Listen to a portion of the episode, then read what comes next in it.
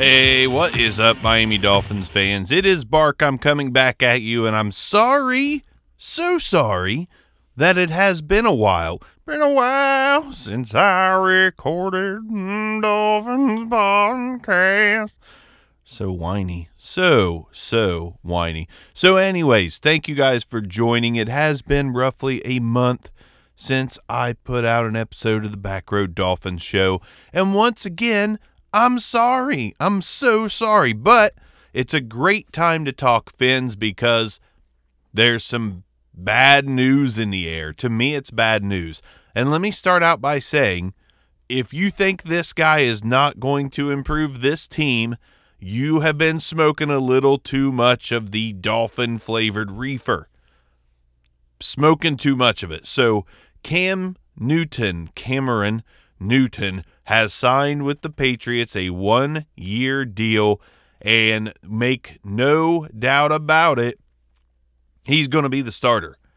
Cam Newton will be the starter. They will let Jarrett Stidham develop a little more. There's no reason to sign Cam if Jarrett Stidham is ready to go. You don't need a mentor. Brian Hoyer would be fine as a mentor. Cam Newton's going to start. As long as he's healthy, Cam Newton is the guy for that team. Now, what does this mean? It means a lot. It means Miami is no given to beat the Patriots even one time. If Cam Newton is healthy, automatically he is the best quarterback in the division. Automatically. No doubt about it. Best quarterback in the division. Josh Allen, really close second. Those two, you know, Josh Allen could make the step up while Cam fades. Who knows? Cam's 31. But Cam Newton is absolutely still a good quarterback. This is a massive get for the Patriots, which we all thought it could happen eventually. The longer things went on, the cheaper they were going to get him. Cam Newton will start for the Patriots, and it will make them more dangerous. There is absolutely no doubt about it. But think about things. Did you ever imagine a world where Tom Brady was a Tampa Bay Buccaneer and Cam Newton was a New England Patriot? Did you ever imagine that could happen? I, for one, did not. I did not. So I did some uh, a breakdown of Miami's schedule and kind of predicted their record. And now I'm just not so sure. This could change greatly, but I'm going to roll with it. I'm going to roll with this schedule prediction that I've got here. So, a little bit of old news. It does turn out that Chad O'Shea, the reason he was fired is because his offense was too complex with the personnel that Miami had last year. A lot of young guys, a lot of guys that had never played in a complex system. And apparently, Chad O'Shea tried to do too much fancy bullshit. So, Chad O'Shea was out. Now, there was some Rosen trade interest weeks ago before all this Rona really, you know, got rolling. Maybe maybe it was still rolling. Maybe it was rolling just fine, but there was some Rosen interest. I haven't heard anything else about any Josh Rosen interest since about 4 or 5 weeks ago. The NFL, the league has went dead. There's just not much going on besides this Cam Newton deal that happened. So there's that. Now let's talk about the schedule. So in week one, we got the Patriots, assuming we're going to play football. We have the Patriots and Cam Newton, Cam Newton's Patriots, which is just crazy. I mean, this team, okay, there's, this is the perfect scenario for the Patriots. You have technically no big name wide receivers. Your wide receivers are just kind of eh.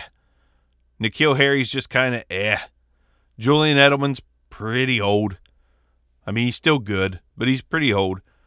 But you have Sony Michel, Damien Harris, James White, uh, Burkhead, Rex Burkhead.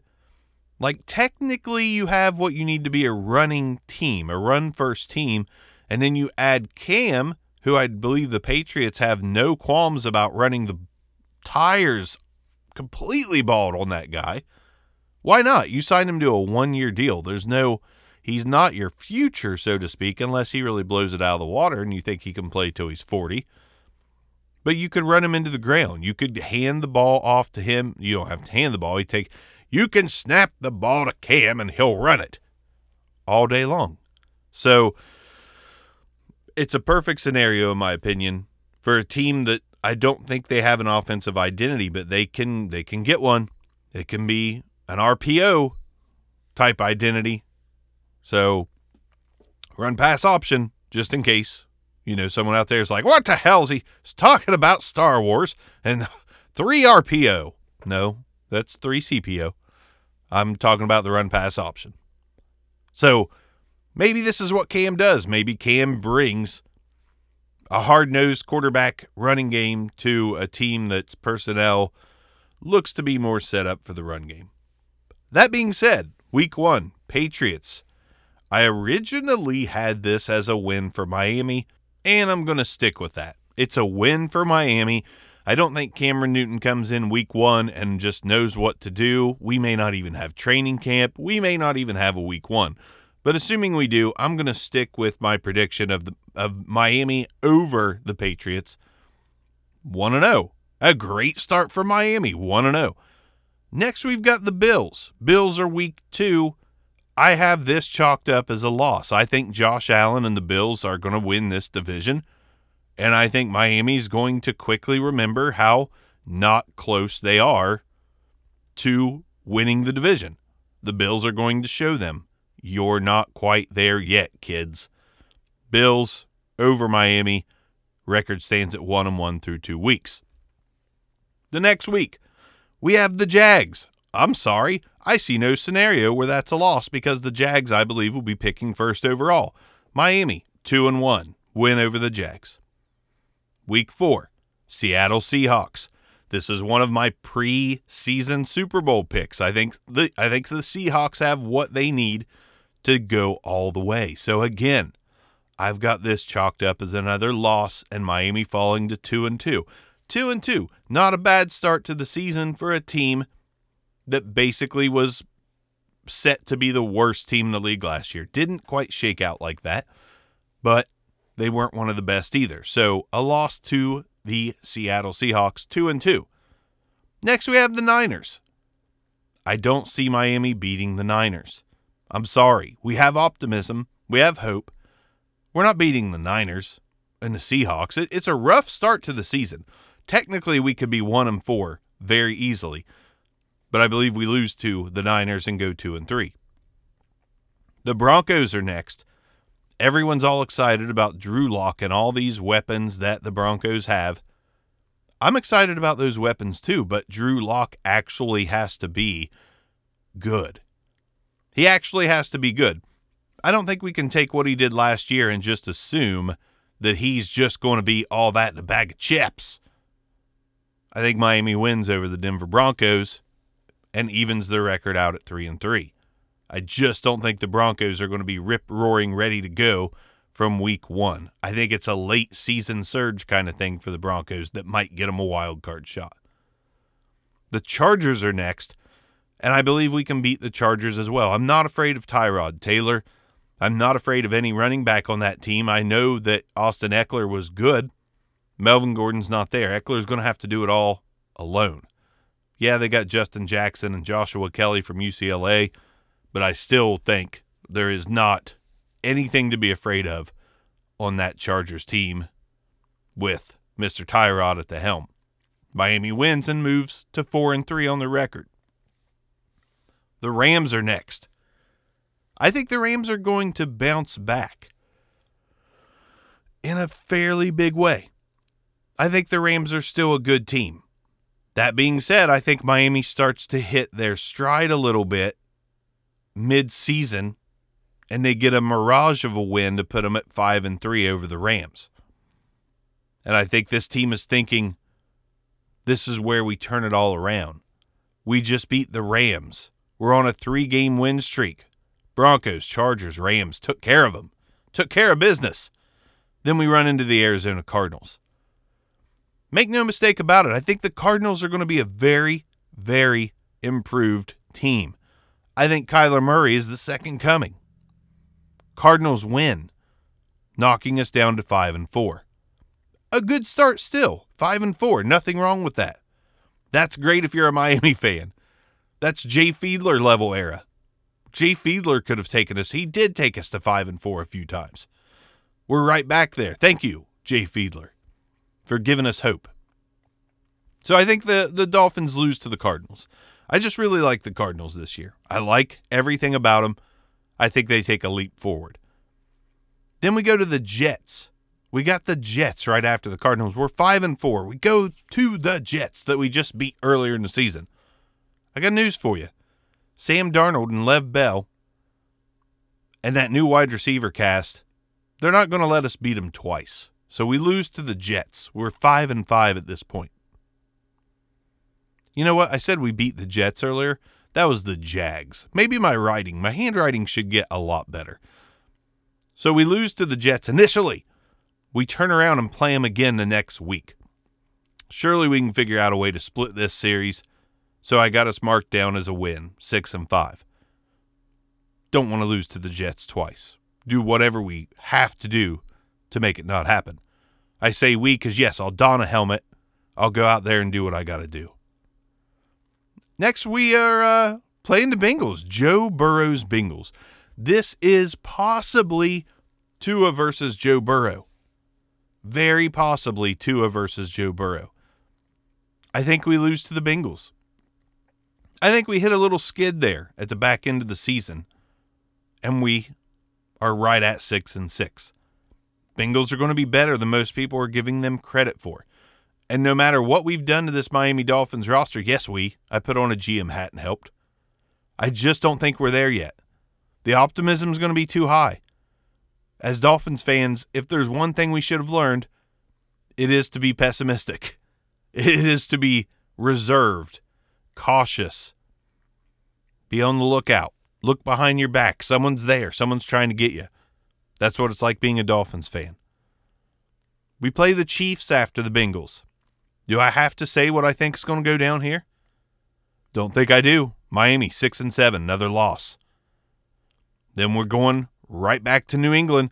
I had this as a win. I felt like we could beat the Patriots twice. With Cam Newton in tow, I don't think we can. But I'm going to stick with my original prediction. We win over the Patriots and we even back up at 7 and 7. You see where this is going here? I think we can all see where this is going here. Then we got the Raiders. I'm not afraid of the Raiders. They have like the pieces. They have defensive pieces. And their offense has some pieces too, but I'm just not convinced that Derek Carr and Henry Rugg, Ruggs, are going to just be that great. I'm not convinced. Josh Jacobs is a fine running back. I'm not convinced he's a game winning running back. So I think we went over the Raiders at 8 and 7. Do you see where this is going? Hopefully you do. Then we've got the Bills. Yes, I don't think we will beat the Bills at all in 2020. The Bills are going to win the division unless Cam Newton gets acclimated really quickly to that Patriots team and is 100% healthy and is the Cam that we all know he can be. The Bills will win that division. 8 and 8 is what I have Miami at for the season. That may not be that exciting to some folks, but we won five games. A three game improvement is not bad. And let's not forget, it's all about Tua in 2021, assuming he doesn't play that much in 2020. 2021 is where we're going to have our roster actually built to succeed. Now, I hope I'm wrong. I hope that Miami overperforms, outdoes what the experts say they're going to do. And that's possible because Brian Flores, I believe, is the best coach to lead this team. So it could happen. My predictions could be way wrong. But the fact remains it's a tough schedule. There's no doubt about it. It is a tough schedule. 8 and 8 seems fair. Totally seems fair with the schedule that they have. Now you got Cam Newton back. I really am thinking 7 and 9, but ignore that I said that. Just roll with my original prediction of 8 and 8. So, that's the show for today. Wanted to talk about Cam, wanted to talk about the schedule, wanted to talk about how I think it was, how I think, how I thought it would all shake out. No, think is the right word. How I think it'll shake out. And that's how I think it'll shake out. I don't expect playoffs from this Dolphins team. I think that's asking too much. So, 8 and 8. Again, I hope like hell I'm wrong. I'm still going to be watching every minute of every game, assuming there is one, or 16, hoping that I am wrong. But listen, again, we are Dolphins fans. Cautiously optimistic Dolphins fans. Don't get hyped up like the Browns have the past two years. Don't do it. Don't let it creep in. You can't bring in a bunch of rookies and all of a sudden go to the Super Bowl. That's not the way it works. I know we brought in free agents. I know they're going to help us. But free agents sometimes take time to acclimate to the system as well. Free agents don't always just come in and blow it out of the water. That's why there's a term called free agent bust. So be cautiously optimistic, Dolphins fans. And I will talk to you guys soon. Peace out. Stay safe. 8 and 8.